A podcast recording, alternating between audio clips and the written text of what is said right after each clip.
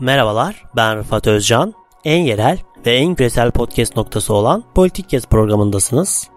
Bu programda ülkemizde ve dünyada meydana gelen gelişmeleri, iletişim, sosyoloji ve siyaset gibi alanlar üzerinden konuklarımla birlikte geniş bir perspektifle ele alıyorum. Haydi başlayalım.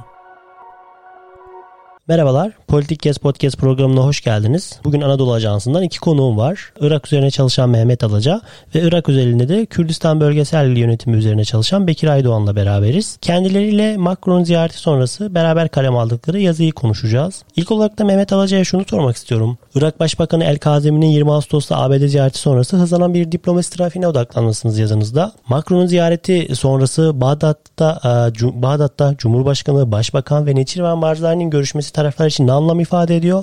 Irak merkezi yönetim açısından bunu değerlendirebilirsek özellikle sevinirim. Irak Başbakanı Mustafa El Kazimi'nin 20 Ağustos'ta Washington'da ABD Başkanı Donald Trump'la görüşmesinden sonra Irak açısından ciddi bir proaktif dış politika hamleleri gelişmeye başladı. Kazimi ilk önce Ürdün'e giderek orada Mısır, Ürdün ve Irak arasında bir üçlü zirve gerçekleştirdi. Yine bu zirveye paralel olarak Iraklı yetkililer Şam'da Suriye rejimi lideri Beşar Esad'la bir araya geldi. Bu süreçten kısa bir süre sonra ise Suudi Arabistan Dışişleri Bakanı liderliğinde kalabalık bir heyet Bağdat'a ziyarette bulundu. Bu üç ziyaretin ortak noktası aslında hem Irak'ın Araplılık kimliğini vurgulayarak aktör çeşitlendirmesi hem de İran'ın Irak'taki hegemonyasını kısmen kırmak için bu mekik diplomasi yöntemini uygulayarak İran'ın hegemonyasını kırmak amaçlandı. Tabi bu Washington ziyareti sonrası ABD'nin uzun süredir tartışılan, Irak'ta uzun süredir tartışılan askeri varlığına ilişkin çeşitli gelişmeler yaşandı. ABD'li yetkililer kısa bir süre içerisinde Irak'taki 5200'e yakın bulunan asker sayısını 3000 dolaylarına çekme noktasında bir girişimde bulunacaklarını söylediler ve bu sürece paralel olarak Lübnan ziyaretinin ardından Macron Irak'a bir ziyarette bulundu. Macron Bağdat ziyareti aslında Irak'ın dış politikası açısından çok önemli bir gelişme. Zira Macron Irak'ı özellikle Mayıs ayında göreve gelen Mustafa El Kazimi'yi ziyaret eden ilk önemli figürlerden biri olması açısından Irak'ın kendi iç politikası açısından önemli. Macron'un hem Türkiye'ye verdiği hem Suriye'ye ilişkin verdiği hem İran'a ilişkin verdiği mesajlar da Irak'ın dış politikasına ilişkin tartışmalara neden oldu. Bir de ABD'nin Irak'tan kısmi olarak çekilmesi noktasında oluşacak güç boşluğunun Fransa tarafından doldurulmasına ilişkin bir arayışa yorumlandı. Teşekkürler. İkinci olarak da Bekir Aydoğan'a sormak istiyorum. Bölgesel yönetim bu görüşmeye nasıl bir önem atfediyor? Bu görüşmenin Erbil'den ziyade Bağdat'ta e, olmasını da e, altını çiziyorsunuz. Bölgesel yönetim açısından bu e, görüşmenin ne anlamı var size göre? Kürdistan bölgesi başkanının Bağdat'a gelmesi tabi Türkiye'nin Fransa ile yaşadığı gerginliklere dikkate aldığımızda sanki Fransa'nın Türkiye karşıtı bir hamlesiymiş gibi de okunabildi. Bu doğal bir hamle aslında. Doğal bir okuma diyebiliriz. Ama bunun hani genel anda baktığımız zaman Kürdistan bölgesinin hem Avrupa ile ABD ile hem de Körfez'le hatta Asya ülkeleriyle artan oranda diplomatik ilişkileri e, var. Haliyle Fransa Başbakanı ile görüşmesi de normal bir şey. Ama konjektürel olarak baktığımız zaman İran egemenliğinden ve Türkiye'nin PKK karşıtı operasyonlarına eleştirilerden bahseden Macron'la bir araya gelmesi böyle bir dönemde biraz hani ele tepki çekti. Haliyle şunu da söyleyebiliriz. Neçirvan Barzani ya da Erbil'den heyetler sürekli Bağdat'a gidiyor geliyor. Yani Bağdat'a gelmeleri normal bir şey onlar için de. Konjektürel olması aslında burada altını çizmemiz gereken bir şey. Neçirvan'ın Bağdat'ta Macron'la görüşmesinden iki gün sonra Türkiye'ye gelmesi aslında bu yorumu biraz daha güçlendirdi. Bu hani şunu gösterdi. Türkiye ile çok yakın ilişkileri var bireysel anlamda Neçirvan Barzani'nin. Erbil yönetiminin de var. Mehmet'in de dikkat çektiği gibi zaten Neçirvan KDP'li. Hükümette KDP'nin etkisi çok daha yoğun. Türkiye ile ilişkileri iyi. Türkiye'ye gelmesi Bağdat ziyaretinden hemen sonra Türkiye'ye gelmesi şöyle bir mesaj olarak hani okundu. Türkiye karşıtı bir denklemde yer almayız. Geleneksel olarak Türkiye ile Erbil'in ilişkileri iyidir tarihsel anlamda. Bunun bir, bir kere daha altını çizmiş oldu. Ama bu tabi yani Fransa karşıtı bir çizgide yer aldığı anlamına da gelmiyor. Haliyle bu hani e, bu çatışmanın gerginliğin e, arasında yer almadığını da gösterir aslında. Erbil yönetiminin Bağdat'a gelmesi sonra tekrar Ankara'ya geçmesi. Mesela Mısır'la da ilişkileri vardır Erbil yönetiminin. Körfez ülkeleriyle ilişkileri iyidir. Birleşik Arap Emirlikleri ile e, Suudi Arabistan'la bu ülkelerle Türkiye'nin arası iyi olmadığını dikkate alırsak aslında Erbil yönetimi e, bağımsız bir aktör. Hani bunu da e, akla getirdiğimiz zaman bu diplomasi trafiği aslında bir mantığa oturuyor. Yıllardır birçok görüş, görüşme gerçekleştiren Erbil yönetimi için Türkiye ile arasının iyi olmadığı birisiyle de görüşmesi normal yani. Ama burada şunu gördük yani Bağdat'ta görüşmeden sonra e, Ankara'ya giden hani Kazimi değildi. Neçirvan Barzani'ydi. Bu da Erbil mi Bağdat mı daha yakın diye Türkiye'ye kıyaslarsak Erbil'in hani daha yakın olduğunu gösterir yani. Tekrardan e, Mehmet Alaca'ya dönmek istiyorum burada. E, Macron bu e, biraz önce aslında ilk soruda biraz bahsettiniz ama belki burada biraz daha açabilirsiniz. Macron bu görüşmesinin örtülü motivasyonlarının biri de Suriye yönelik bir ziyaret olabileceğini söylüyorsunuz. Suriye ile ilişkisini nasıl kurabiliriz bu ziyaretin? Ee, yani şöyle biraz önce de bahsettiğim gibi tarihsel olarak Suriye ile Fransa arasında ciddi bir ilişki vardı ve hala Macron Esad'ın gitmesi noktasında ciddi bir yani Fransa Esad'ın gitmesi noktasında ciddi bir motivasyon içerisinde. Ancak ABD'nin hem askeri anlamda Suriye'den çekilmesi sonrasında Fransa oradaki etkinliğini büyük oranda yitirdi ve Suriye'ye Suriye'deki o denkleme çok müdahil olamıyor. Ve buna, bundan dolayı Lübnan ziyareti sonrası Bağdat'a gelerek aslında bir şekilde Suriye'yi e, Irak üzerinden gözlemleme motivasyonu içerisine girmiş olabilir. Çünkü biliyorsunuz İran şu an Suriye'de oldukça aktif ve hem e, Irak topraklarını milis geçişleri yani Suriye'ye gönderdiği milis geçişleri hem askeri teçhizat, ekonomik anlamda geçişler noktasında Irak topraklarını çok önemsiyor ve şu an Fransa bir şekilde Suriye denkleminde İran'la karşı karşıya. O açıdan Irak'la ilişkilerini geliştirip hem ekonomik anlamda hem siyasal anlamda ilişkilerini geliştirip Suriye'de bir şekilde etkinlik arayışına girmeyi hedefliyor olabilir. Bu açıdan bu, bu açıdan bir motivasyon bulunabilir. Tekrardan e, Bekir Aydoğan'a dönmek istiyorum. Bu Macron'un Irak'ta son yaşananları İran ve Türkiye'ye bağladığını yazıda belirtiyorsunuz. Irak'ın egemenliğine yaptığı vurgu Macron özellikle İran'a bağımlılığı azaltıcı adımlar da atmak istiyor. İşte metro projesi gibi örnekleri de veriyorsunuz yazıda. İran ve Türkiye'ye karşı verdiği mesajları nasıl okuyabiliriz? Yani Macron'un görüştüğü kişi Kazimi'ydi. Kazimi yeni başbakan temel motivasyonu İran'ın ülkedeki etkisini azaltmak. Batı ile özellikle ABD ile ilişkileri de iyi. Buna rağmen Türkiye'nin ülkenin kuzeyinde PKK karşıtı operasyonlarına çok yoğun tepkiler vermiyor diplomatik anlamda bu gerginliği çözme niyetinde. Haliyle Macron'un Kazimi'nin bu duruşunu hatırlarsak İran karşıtı ve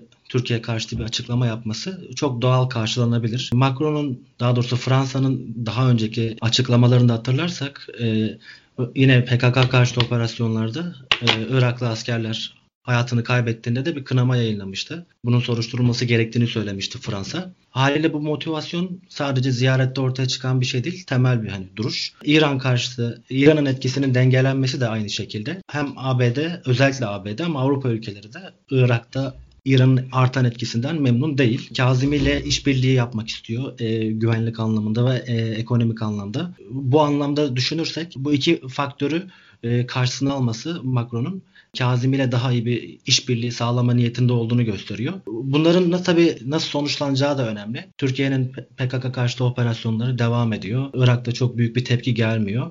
İran konusuna geçersek eğer İran ülkedeki etkisi Mehmet'in de anlattığı gibi çok yoğun. Aileyle bir görüşmede, bir ziyarette ya da onun sonuçlarıyla ortadan kaldırılacak bir şey değil. Ama tabii bu bir süreç. E, Kazimi'nin Fransa gibi bir ülkeden İran'ın ülkedeki etkisini dengeleme anlamında destek alması tabii ki hanesine pozitif e, yazılır.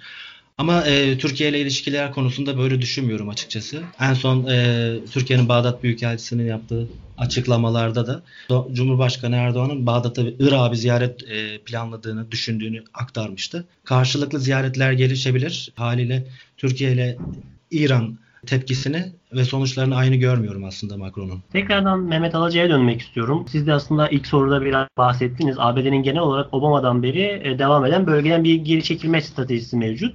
Bu da bölgede bir güç boşluğu doğuruyor. Türkiye ve İran gibi bölgesel aktörler, işte Rusya ve Fransa gibi küresel aktörler de buraya dahil olmak istiyorlar.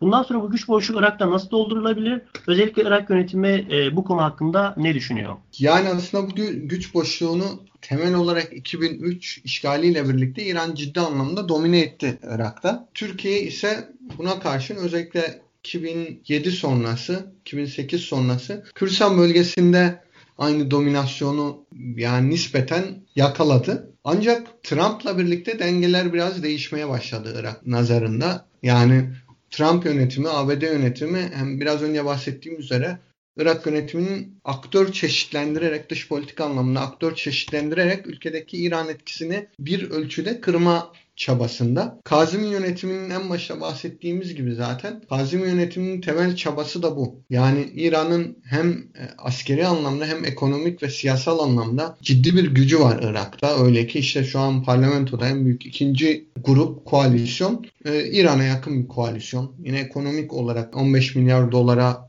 yakın bir ticari hacim var ve işte 150 bin kişilik bir milis grubunun, Haçlı Şabi'nin etkin yapıları yani İran'a yakın milis gruplarına. Bu açıdan hali hazırda ki güç boşluğunu zaten İran doldurdu. İran aynı zamanda Kürdistan bölgesinde de daha çok Süleymaniye ekolü üzerinden güç boşluklarını doldurmaya çalışıyor. Hatta oradaki bölgedeki ikiliyi de bir şekilde kullanmaya çalışıyor. Ve son işte Abdülmehdi e, yani bir önceki başbakan dönemiyle birlikte aslında 2017 sonrası daha kaba tabirle Suudi Arabistan bir şekilde e, bu denkleme girmeye çalıştı. Ya eskiden de Suudi Arabistan'ın aslında Sünni gruplarla ilişkileri yoğun olmakla birlikte Muhammed Bin Selman 2017 sonrasında ciddi bir ekonomik yayılıma girişmeye başladı. Yine bazı körfez ülkeleri de girmeye başladı. Muhtemelen yani İran'a yönelik baskılar artmaya devam ettikçe birincisi Türkiye bir şekilde ilişkilerini